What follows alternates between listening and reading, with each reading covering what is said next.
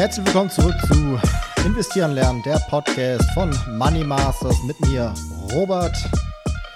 Eine neue Folge und zwar heute geht es um die Top 5 Learnings im Bereich des Vermögensaufbaus, die ich äh, gemacht habe.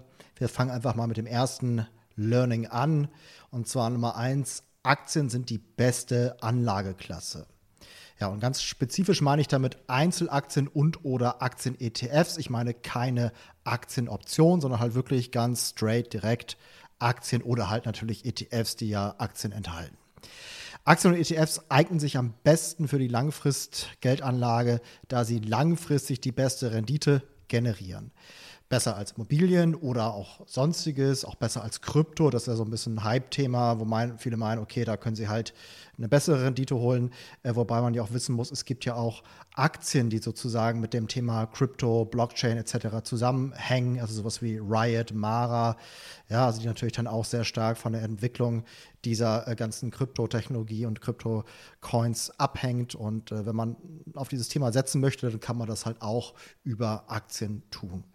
Aktien eignen sich auch für das kurzfristigere Trading, ist ja ganz klar, weiß man ja, Aktientrading, denn ähm, ja, Aktien bewegen sich in gewissen Mustern und in lang, langen Trends. Ja, das macht sie auch einfacher interpretierbar als zum Beispiel ähm, ja, als es zum Beispiel bei Devisen der Fall ist. Wir haben ja auch hier mal ein Interview mit einem Forex-Trader gehabt äh, oder gemacht und äh, da hat er ja auch berichtet, dass äh, der Forex oder der Devisenmarkt ein Mean Reversion Market ist. Das heißt also, dass man da halt immer so ein bisschen um einen Mittelwert herum schwankt. Ähm, ist ja auch klar, man hat ja immer so Paare, ich sag mal Euro-Dollar zum Beispiel. Äh, mal ist der Dollar ein bisschen stärker, mal der Euro, aber das pendelt sich halt so ein bisschen um einen gewissen Mittelwert ein. Das ist natürlich bei Aktien nicht der Fall. Die schwanken ja nicht um einen Mittelwert herum, sondern die haben häufig halt wirklich langlaufende Trends. Und äh, insofern fällt es einem natürlich einfacher, da diesen Trend dann wirklich langfristig mitzulaufen oder mitzureiten. Ähm, und äh, wie gesagt, es gibt auch gewisse Muster, die sich seit äh, 100 Jahren immer wieder wiederholen.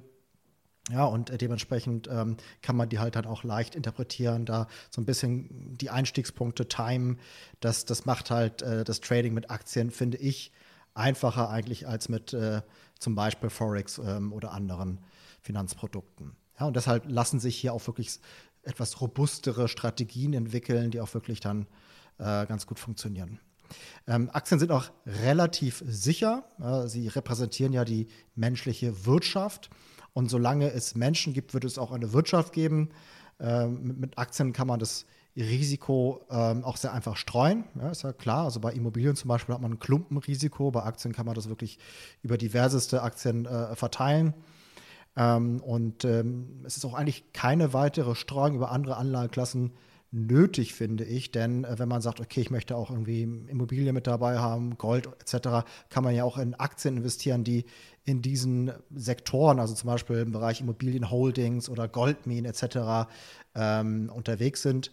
Also insofern kann man auch über Aktien wirklich verschiedenste Themen abdecken und da wirklich sehr breit sich dann diversifizieren. Ähm, Aktien und ETFs sind praktisch, da man sie mit wenigen Mausklicks kaufen, verkaufen kann. Deshalb auch natürlich ähm, ja, wenig Zeitaufwand etc. Ne? Also kann man, wenn man will, wirklich sehr, sehr mit sehr wenig Zeitaufwand betreiben, das Ganze. Das war das Learning Nummer eins. Wundert wahrscheinlich äh, den, den aufmerksamen Hörer nicht, dass ich da wirklich eher der Aktienfan bin. Gehen wir gleich weiter zum Learning Nummer zwei, wie gesagt, es geht hier um die Top 5 Learnings im Bereich des Vermögensaufbaus, die ich gemacht habe. Learning Nummer zwei lautet, es ist möglich, den Markt zu schlagen. Ja, sobald man ähm, zum Thema Aktien kommt, sagen viele, ja, das mache ich natürlich auch. Ich habe ETFs, ist häufig so ein Spruch, äh, Sparpläne etc. Und was damit gemeint ist, ist, dass sie passiv investieren, ja, ähm, und äh, da dann monatlich oder wie auch immer so ein bisschen Geld einzahlen. Ähm, und ähm, halt diese Idee, dass man sozusagen einfach so ein Weltportfolio halt, äh, die, die Wirtschaft, äh, die Weltwirtschaft einfach oder die, die Entwicklung der Weltwirtschaft dann äh, mitnimmt ähm, und ähm, gar nicht großartig versucht, eine überdurchschnittlich hohe Rendite zu erwirtschaften. Wenn man sich den MSCI World anschaut, das ist ein Index, der die Weltwirtschaft quasi abbildet, der, der hat historisch eine Rendite von um die 8%, ist ja besser als nichts, ne? dann kann man das ja einfach mal so mitnehmen, so nach dem Motto, was natürlich vergessen wird, es geht mal hoch, mal runter etc. Aber ähm, ja, das ist halt so der Durchschnittswert. Ähm, und ähm, viele Leute können sich gar nicht vorstellen, dass man den Markt tatsächlich schlagen kann, also dass man langfristig mehr als das erreichen kann und, und halten auch diese Meinung wirklich für wissenschaftlich belegt. Ähm, dabei muss man wissen, es gibt äh, in der Finanzwirtschaft durchaus unterschiedliche Stimmen. Es gibt die äh, einmal das Lager der Effizienzmarkthypothetiker ähm, und auf der anderen Seite das Lager der Verhaltensökonomie. Und ähm, ja, die Verhaltensökonomie behauptet, ähm, dass der Markt ja, auf der menschlichen Psychologie basiert. Wir haben ja Marktteilnehmer, das sind Menschen, die haben alle Emotionen, Psyche, ähm, subjektive Meinungen ähm, und das führt halt dann auch zu äh, häufig emotionalen Überreaktionen und Verzerrungen sozusagen. Das, deswegen ist es halt dann mal doch nicht so effizient, wie es ähm, vielleicht äh, das andere Lager halt meint. Ähm, denn es gibt durchaus eine Reihe an Marktanomalien, die mit der Effizienzmarkthypothese, also der Hypothese, dass alle verfügbaren Informationen bereits eingepreist sind und man deshalb den Markt nicht dauerhaft schlagen könne, ähm, das, das erklärt aber halt diese Marktanomalien nicht, die durchaus vorhanden sind. Äh, ich nenne mal ein paar Beispiele: Value, Size, Emerging Markets, Growth, Quality, Haltedauer, Calendar Effects, Dividend Yield und Momentum. Ja, also das sind so durchaus gewisse Faktoren, man spricht auch von Factor Investing, ähm, die dann halt ähm, ja, eine bessere Performance äh, ermöglichen sollen. Ähm, wo wir bei diesen Anomalien gerade sind, als letztes hatte ich Momentum genannt, das ist dann auch sozusagen schon mein Learning Nummer drei, das da lautet, Momentum is King, ja, also der Momentum ist äh, der König sozusagen. Ähm, denn die am besten, am besten erforschte und über alle Märkte und Zeiträume hinweg belegte Marktanomalie ist Momentum. Ähm, erstmal, was ist Momentum? Vereinfacht gesprochen kann man sagen, das ist der Trend der letzten Monate, ich sag mal ein bis zwölf Monate. Ähm, so verstehe ich es zumindest. Aber ähm, durchaus kann man das natürlich dann auch ja, anders auslegen. Aber ich glaube, so für den Moment reicht das so als Erklärung erstmal aus. Also die Grundidee ist ja, dass ein Trend sich eher fortsetzt, als dass er endet. Ja, es gibt ja diese alte Börsenweisheit, the trend is your friend. Und diese alte Börsenweisheit, die hat ungebrochen ihre Gültigkeit und wird sie auch in Zukunft weiter äh, behalten. Denn wie gesagt, also ähm, da äh, durchaus die Menschen natürlich hier die Markt- oder die Preisentwicklung auch äh, beeinflussen und die menschliche Psyche sich ja nicht verändert. Ähm, selbst wenn jetzt hier natürlich auch mehr und mehr das ganze Computer gestützt ist, Algorithmen etc., am Ende des Tages entscheiden dann doch noch Menschen und die Preisbewegung, Price Action, auf Englisch sagt man auch, die ist heute genauso, wie sie vor 100 Jahren war. Ähm, ja, Momentum kann sowohl für Langfristinvestments wie auch für Trading verwendet werden. Also ich habe gerade von ein bis zwölf Monaten gesprochen, dass man da so ein bisschen in die nähere Vergangenheit schaut, um dann halt Schlüsse für die Zukunft, äh, äh, sagen wir mal, für die nächsten zwölf Monate zu ziehen. Man kann aber auch wirklich auf, auf Tages-, auf Wochenbasis das Ganze machen oder sogar noch kürzer natürlich, Daytrading. Äh, letztendlich sind es halt immer Trendfolgestrategien. Wie gesagt, Momentum ist im Grunde ein anderes Wort für Trend. Ähm, und, und, und dieser Momentum-Effekt, den kann man halt auch auf verschiedenen Zeitebenen wiederfinden. Natürlich, je länger der Zeitraum ist, desto äh, schwieriger wird es. Also man kann jetzt nicht unbedingt davon ausgehen, nur weil jetzt die letzten Monate ein Trend vorhanden ist, dass er über die nächsten zehn Jahre noch bestehen bleiben wird, dann kommen halt doch mehr die Fundamentaldaten äh, sozusagen rein, dass man da wirklich schaut, äh, also dass man in die, die Geschäftsberichte schaut, das Geschäftsmodell, das Management sich anschaut und so weiter und so fort. Also je länger der Zeitraum, desto mehr Bedeutung bekommt das dann. Ähm, aber wie gesagt, Momentum ist King. Also ist für mich wirklich ähm, der Faktor, die Marktanomalie Nummer eins, die es gilt halt auszunutzen. Kommen wir zu Learning Nummer vier, die da lautet: Gute Strategien sind simpel, in Klammern, aber nicht unbedingt einfach. Ja, äh, tatsächlich schaffen es viele nicht, den Markt zu schlagen. Ähm, sie stecken sehr viel Energie und Gehirnschmalz in das Erlernen von komplizierten Strategien, erstellen Excel-Sheets, gehen zu Seminaren, lesen Bücher, äh, versuchen sich so einen gewissen Wettbewerbsvorteil zu erarbeiten, um dann halt ja, den Markt zu schlagen. Ähm, ich muss gestehen, dass ich natürlich auch äh, so vorgegangen bin. Ähm, ich habe ja auch eine gewisse Leidenschaft entwickelt hier für das Thema äh, Investing, Trading. Ähm, habe da natürlich auch alle Informationsquellen herangezogen, die ich irgendwie zwischen die Finger kriegen konnte. ähm, und habe das Thema Geldanlage zu meinem Hobby gemacht, zu meiner Leidenschaft gemacht.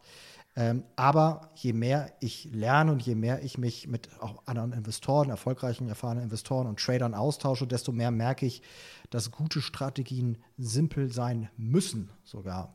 Ja, es gibt hier auch ein Zitat, was ich letztens gefunden habe, ich weiß nicht ganz genau, von wem es stammt, aber das da lautet auf Englisch, embrace the simplicity on the other side of complexity. Also ähm, umarme die Simplizität auf der anderen Seite der Komplexität übersetze ich das einfach mal.